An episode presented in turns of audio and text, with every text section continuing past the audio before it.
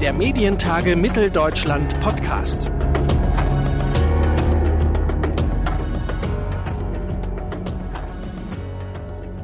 Herzlich willkommen zu einer neuen Ausgabe unseres Podcasts.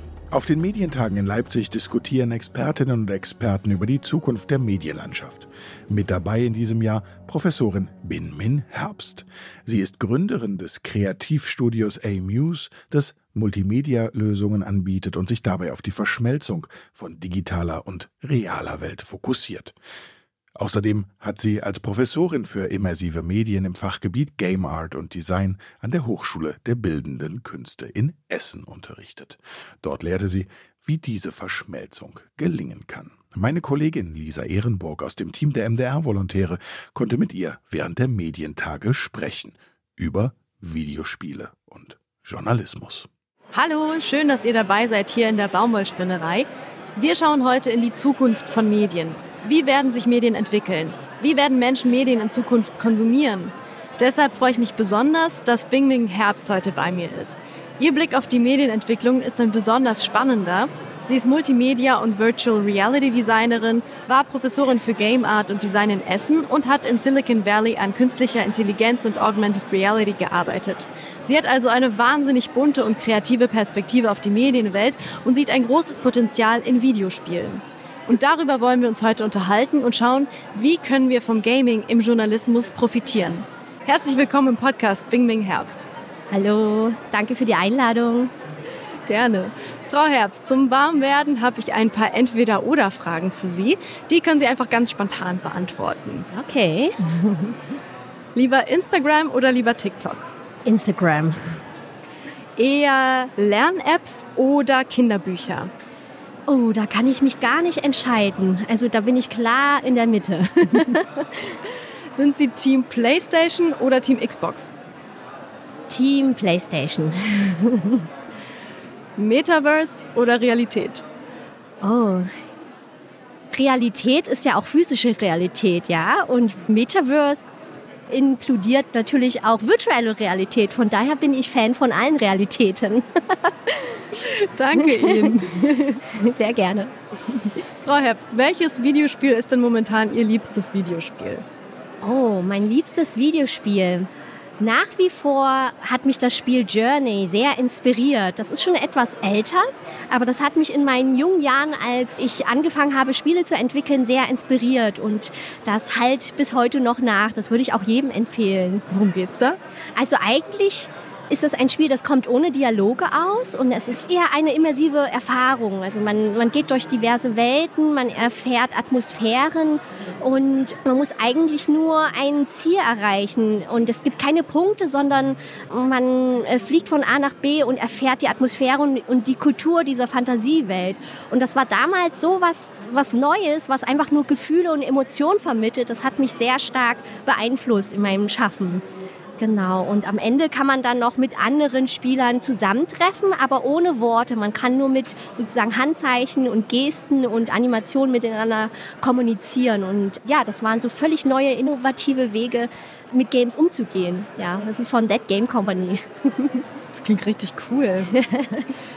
Gerade ältere Menschen denken bei Videospielen ja oft noch an die berüchtigten Killerspiele.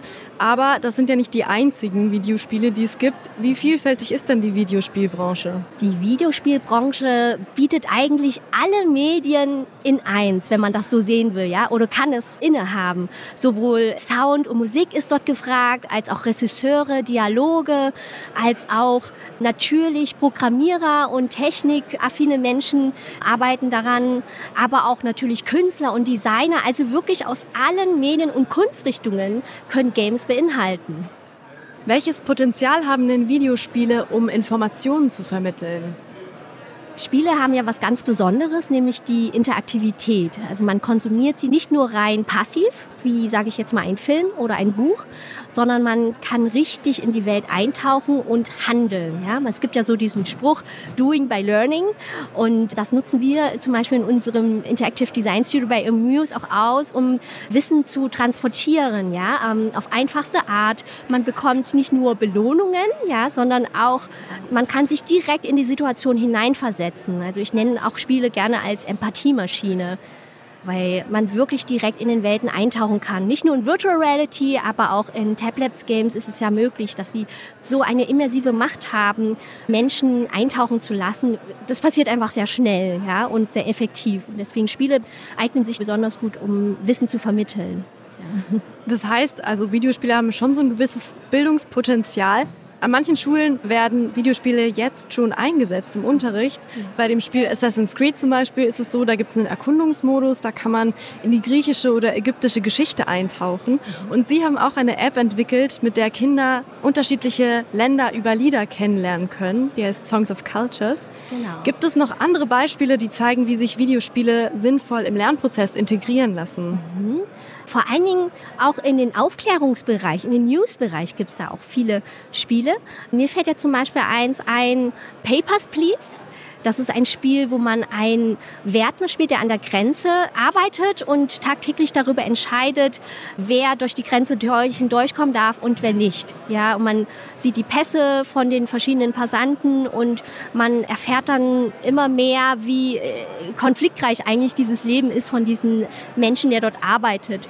Und das kann man schwer, sage ich jetzt mal, in Büchern lesen und dieses Gefühl vermitteln kann man besser über Games. Und das ist zum Beispiel auch ein sehr gutes Spiel, was äh, Themen vermittelt, die vielleicht schwieriger ist, wenn man das nur, äh, sage ich jetzt mal, passiv konsumiert. Wenn man selbst in der Situation drin ist ne? genau. und das nachfühlt, was die Person dort ja. erlebt. Absolut. Videospiele können aber auch süchtig machen. Laut einer DAK-Studie sind 6,3 Prozent der Kinder und Jugendlichen in Deutschland süchtig nach Computerspielen. Mhm. Wie lässt sich denn das verhindern? Da gibt es eine ganz einfache Lösung für Eltern. ich sag mal so, wenn ich mein Kind jetzt jeden Tag vom Fernseher setze und überhaupt nicht kontrolliert das Kind etwas konsumieren lasse, dann natürlich entwickelt sich da so eine Diskrepanz in, in dem Verhalten. Aber wenn ich als Elternteil jetzt mich damit beschäftige, um was geht's denn in den Spielen und wenn ich jetzt auch so ein Zeitlimit den Kindern setze, ja, und ihnen auch gewisse Situationen aufzeige, hey, du hast jetzt 30 Minuten lang gespielt, das reicht jetzt, guck mal, die Sonne scheint, spiel mal draußen mit den Bällen oder ja, wenn das Kind zum Beispiel grantig reagiert, wenn man das aus den digitalen Medien wieder herausholen will, dann einfach spiegeln und reflektieren und sagen, guck dich mal an, guck dich jetzt an, was es gerade mit dir macht. Du siehst ja, dass es nicht gut ist, zu lange etwas zu konsumieren, ja, und ich denke, das ist dieses Allheilmittel, dass die Eltern sich auch damit beschäftigen sollten, ja, was beinhalteten die Spiele, ist das gut oder schlecht, das mache ich ja auch bei Essen, ja, und deswegen muss ich das auch bei Medien auch tun. Und hier also gibt es ganz viel Aufklärungsarbeit zu tun in Deutschland, weil oft ist da so eine gewisse Kritik da gegenüber digitalen Medien. Das wird ja so verteufelt wie Zigaretten verkaufen fast, ja, wenn man Kinder-Apps entwickelt. Das muss sich ändern, weil es ist da, die Technologien sind da, sie haben eine enorme Macht und diese Macht kann man nutzen, um etwas Positives zu bewirken, ja, um zu lernen, um Empathie zu erzeugen. Und wenn man aber das einfach nur ablehnt, ist es ganz schwierig. Und diesen Punkt müssen wir überqueren in der deutschen Gesellschaft, denke ich. Videospiele werden momentan eher mit Fiktion in Verbindung gebracht als mit wahren Begebenheiten. Wie kann man denn die Glaubwürdigkeit der Geschichten erhöhen? Die Glaubwürdigkeit der Geschichten erhöhen. Es gibt ja schon verschiedene Technologien wie Virtual Reality, Augmented Reality, Mixed Reality, wo man gewisse Brillen aufsetzt und völlig sich von der physischen Welt abschotten kann. Ja, also das ist eigentlich für mich gerade momentan mit die immersivste Technologie, weil man sofort wirklich 360 Grad im räumlichen Szenario sich in andere Welten begeben kann. So, das ist natürlich eher so ein technisches Ding, ja. Aber genauso wie ist es in Büchern, ja, da gibt es ja auch so verschiedene Einführungen, Prologe, Szenarien, die auch sich Regisseuren bedienen. Und solchen Stilmittel können sich natürlich Game Designer auch bedienen, um besser die Welten immersiver zu machen und die Welten auch glaubwürdiger darzustellen. Wir haben ja schon so ein bisschen darüber geredet, über virtuelle Realität man hat so viele Möglichkeiten. Man kann in Welten eintauchen, man kann sogar in Körper anderer Menschen schlüpfen, unterschiedliche Perspektiven einnehmen. Vielleicht ja auch die Perspektiven von Protagonistinnen, also in journalistischen Formaten. Inwiefern können denn Videospiele Geschichten erlebbarer machen, als es zum Beispiel Zeitungen, Nachrichten oder Podcasts vielleicht können? Spiele haben das Potenzial, wirklich jedes Detail einer Welt zu zeigen. Sei es in Sounds, in, in der Typografie, in der Ästhetik, in der Mode. Ja, es kann eigentlich ein direktes Abbild einer Fantasiewelt sein. Und ich glaube, wenn man detailverliebt ist und auf die richtigen Details achtet und das darstellt, an den richtigen Momenten und den Spieler, die Spielerin auch führt durch dieses Szenario, dann gelingt es besonders gut, etwas glaubwürdig und immersiv darzustellen. Ja. Ich denke, man kann sich da auch wirklich traditionellen Medien bedienen, wie aus Film. Ja. Wie setzt man das Licht, damit das Auge geführt wird? Oder wie sind die Farbumgebungen? Also setze ich bis ein besonderes Highlight, eine Signalfarbe jeweils, um die Blickführung zu führen. Ja, und das, das ist ja auch in der Spieleindustrie, da bedienen sich ja auch schon viele aus der Filmbranche. Aber ich denke, da gibt es natürlich noch viel mehr, was noch weiterentwickelt werden kann, dadurch, dass Spiele ja auch ja, allgegenwärtige Sinne ansprechen. Es gibt auch Spiele, die auch schon mit Gerüchen spielen, ja, oder mit Brain Interfaces experimentieren. Ja, wir haben jetzt das auch in unserem Studio mal gemessen. Ja, was denke ich, wenn ich spiele? Und vielleicht kann ich mit meinen Gedanken auch neue Welten entwickeln, indem ich meine Gamma- oder Alpha-Wellen mit in die Spieleweltentwicklung mit einbeziehe. Und das sind so völlig neue Formate. Da würde ich alle mal einladen, nochmal drüber nachzudenken, okay, wie kann man das Ganze nochmal nach vorne bringen, ja, wenn man solche, nicht nur Technologien, sondern auch die Inhalte damit verbindet. Das bietet ja im Fiktionalen wahnsinnig viele Möglichkeiten. Jetzt kommt die Frage, die mir schon ziemlich doll unter den Nägeln brennt. Wie kann man das Medium Videospiel im Journalismus nutzen? Ich habe mal bei The Good Evil gearbeitet und da hatte mein ehemaliger Chef gesagt, Spiele sind das Medium des 21. Jahrhunderts. Und das hat mich total inspiriert, weil genau das ist das, was ich auch fühle. Weil die ganze Generation Z und Digital Natives, so wie ich, sind mit Spielen aufgewachsen. Das ist für uns Kulturgut. Also es bietet Community, wo man darüber reden kann. Es bietet Plattformen an und Themen an. Und man kann das natürlich auch für den Journalismus benutzen, um prekäre Themen anzusprechen. Es müssen ja nicht immer diese AAA-Games sein, die so, sag ich jetzt mal, viel jahrelange Aufwände brauchen dafür, sondern ich denke, bei, im Journalismus, in, in, News ist es ja auch so, dass man so eine Schnelllebigkeit manchmal auch hat. Und natürlich gibt es auch die Casual Games, ja, die eine gewisse Interaktivität aufzeigen, aber die wichtigsten Elemente aufgreifen. Und ich denke, das gilt es noch mal zu erforschen, dass man interessante journalistische Themen einbringt, die die Gesellschaft gerade bewegt, um auch den jüngeren Zuschauern ein Medium zu bieten, ja, ich sehe es auch gerade in Museen und so weiter. Da passiert ja auch ein Wandel, dass viele jetzt mehr auf interaktive Medien ähm, umschwenken und beide, sowohl konventionelle, alternative Medien als auch neue Medien dazu nutzen, um Themen zu transportieren, ja? sei es journalistische Themen oder Wissensvermittlungsthemen ich sage jetzt mal, es ist wie ein Film oder ein Buch, was aber Interaktivität bietet. Und das ist die Macht, die alle ausnutzen sollten. Aber natürlich auch mit Bedacht, denn das ist auch die Macht, die man auch negativ ausnutzen könnte, ja. Das heißt, im Prinzip könnte man eine journalistische Redaktion schaffen, die sich auf Videospiele fokussiert und die dort dann bestimmte Inhalte in Videospielformat ausspielt, wie es zum Beispiel TikTok Formate gibt von Medien. Absolut, absolut, ja. Also mich wundert es, dass es das noch nicht gilt. Denn äh, zum Beispiel, ich habe vorhin auch mit Arte gesprochen ähm, und sie meinte, in Frankreich gibt es das schon bei Arte France, in Deutschland aber allerdings noch nicht. Und da frage ich mich, was ist da los? Ja, weil das ist eigentlich das Medien, was alle, ich sage mal ab Generation Z so ähm, begeistert und mitreißt. Ja, ein Beispiel ist auch ja, dass interaktive Konzerte auch schon in Spielen stattfindet, wie zum Beispiel bei Fortnite. Da waren ja Millionen Millionen von SpielerInnen zu einem Konzert von Andrana zum Beispiel. So viele würden gar nicht in einem normalen Konzert passen. Ja? Das zeigt dann schon wieder, wie viel eigentlich User Engagement Spiele äh, beinhaltet. Ja? Und hier in Deutschland nutzt man das noch nicht so gut aus, finde ich. Also klares Ja für Redaktionen und Games. Wir machen einen kleinen thematischen Schwenk zum Stichwort künstliche Intelligenz. Mhm. Künstliche Intelligenz ist gerade ziemlich heiß in der Diskussion mit ChatGPT, mit der Kreation oh ja. von Fake-Bildern wie dem mhm. vom Papst in der weißen Daunenjacke oder mhm. von KI-generierten Songs von KünstlerInnen, die ja. aber eigentlich eben von der KI generiert sind und nicht von den KünstlerInnen selbst. Ja. Sie haben selbst viel mit äh, KI zu tun gehabt. Sehen mhm. Sie in künstlicher Intelligenz eine Gefahr? Es ist wie mit allen Medien und mit allen neuen Technologien. Es bietet große Chancen und natürlich auch Risiken, die wir als Gesellschaft alle bedenken müssen und anpacken müssen. Denn also prekär ist natürlich, aus welchen Daten lernen die KIs denn? Ja, das ist, sind ja auch von Daten aus Künstlern, die, sage ich jetzt mal, noch nie eingewilligt haben, dass sie ihre Bilder zur Verfügung stellen. Und dann kannst du plötzlich deren Bilder, also in deren Stil generieren.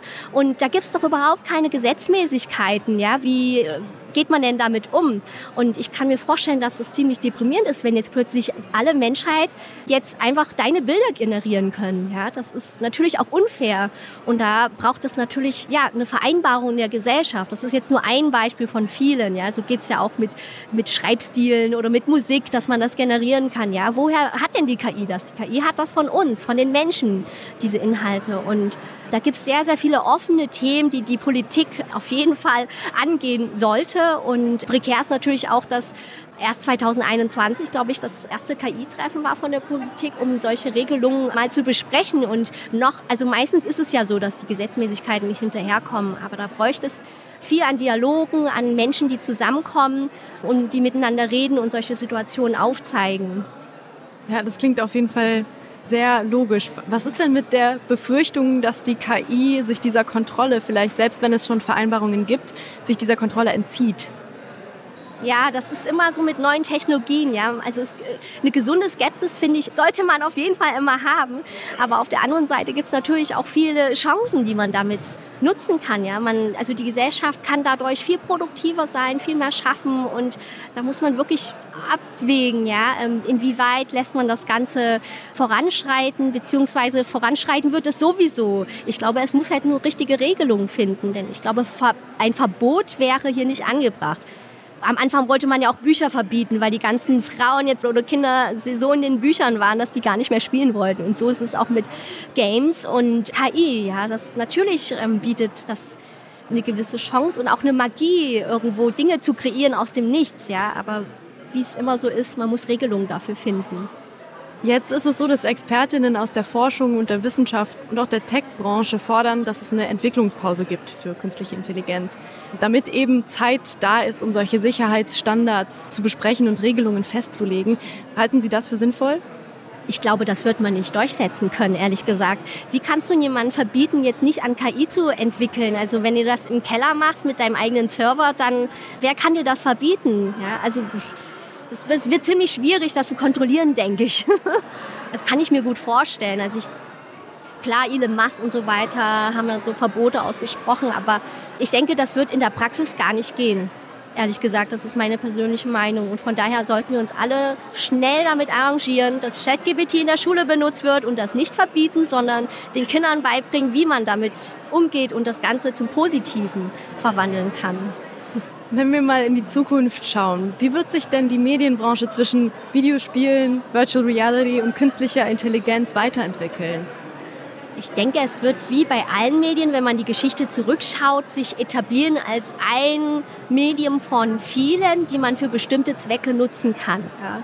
Ich denke nicht, dass andere Medien wie Bücher oder Filme aussterben werden, niemals. Die haben ihre Daseinsberechtigung und es ist ja auch schön, so ein Buch mit der Haptik anzufassen. Ja? Ich, ich würde das nie missen wollen und ich denke, die Zukunft wird darauf hinauslaufen, dass wir in Schulen gewisse Themen mit Virtual Reality besser beibringen können als über Bücher, während andere Themen wiederum diese Haptik benötigen, um, um Dinge nicht aus den Augen zu verlieren, ja, Zeichnen, Kunst und so weiter Materialitäten, Sinneserfahrungen. Das wird es auf jeden Fall geben müssen, auch in Zukunft und wird auch da bleiben, denke ich.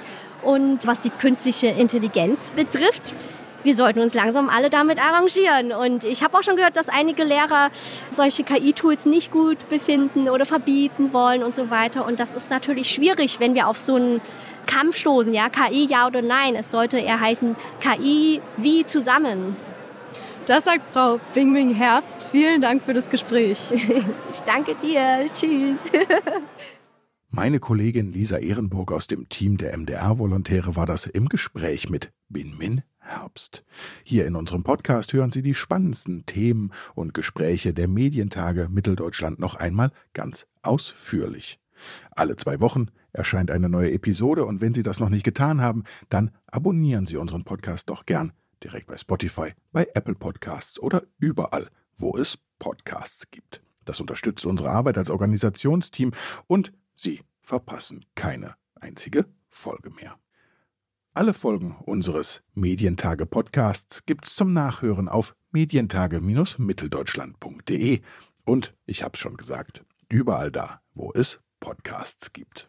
Mein Name ist Claudius Niesen und ich hoffe, wir hören uns hier an dieser Stelle in zwei Wochen wieder. Bis dahin, machen Sie's gut. Tschüss. Der Medientage Mitteldeutschland Podcast.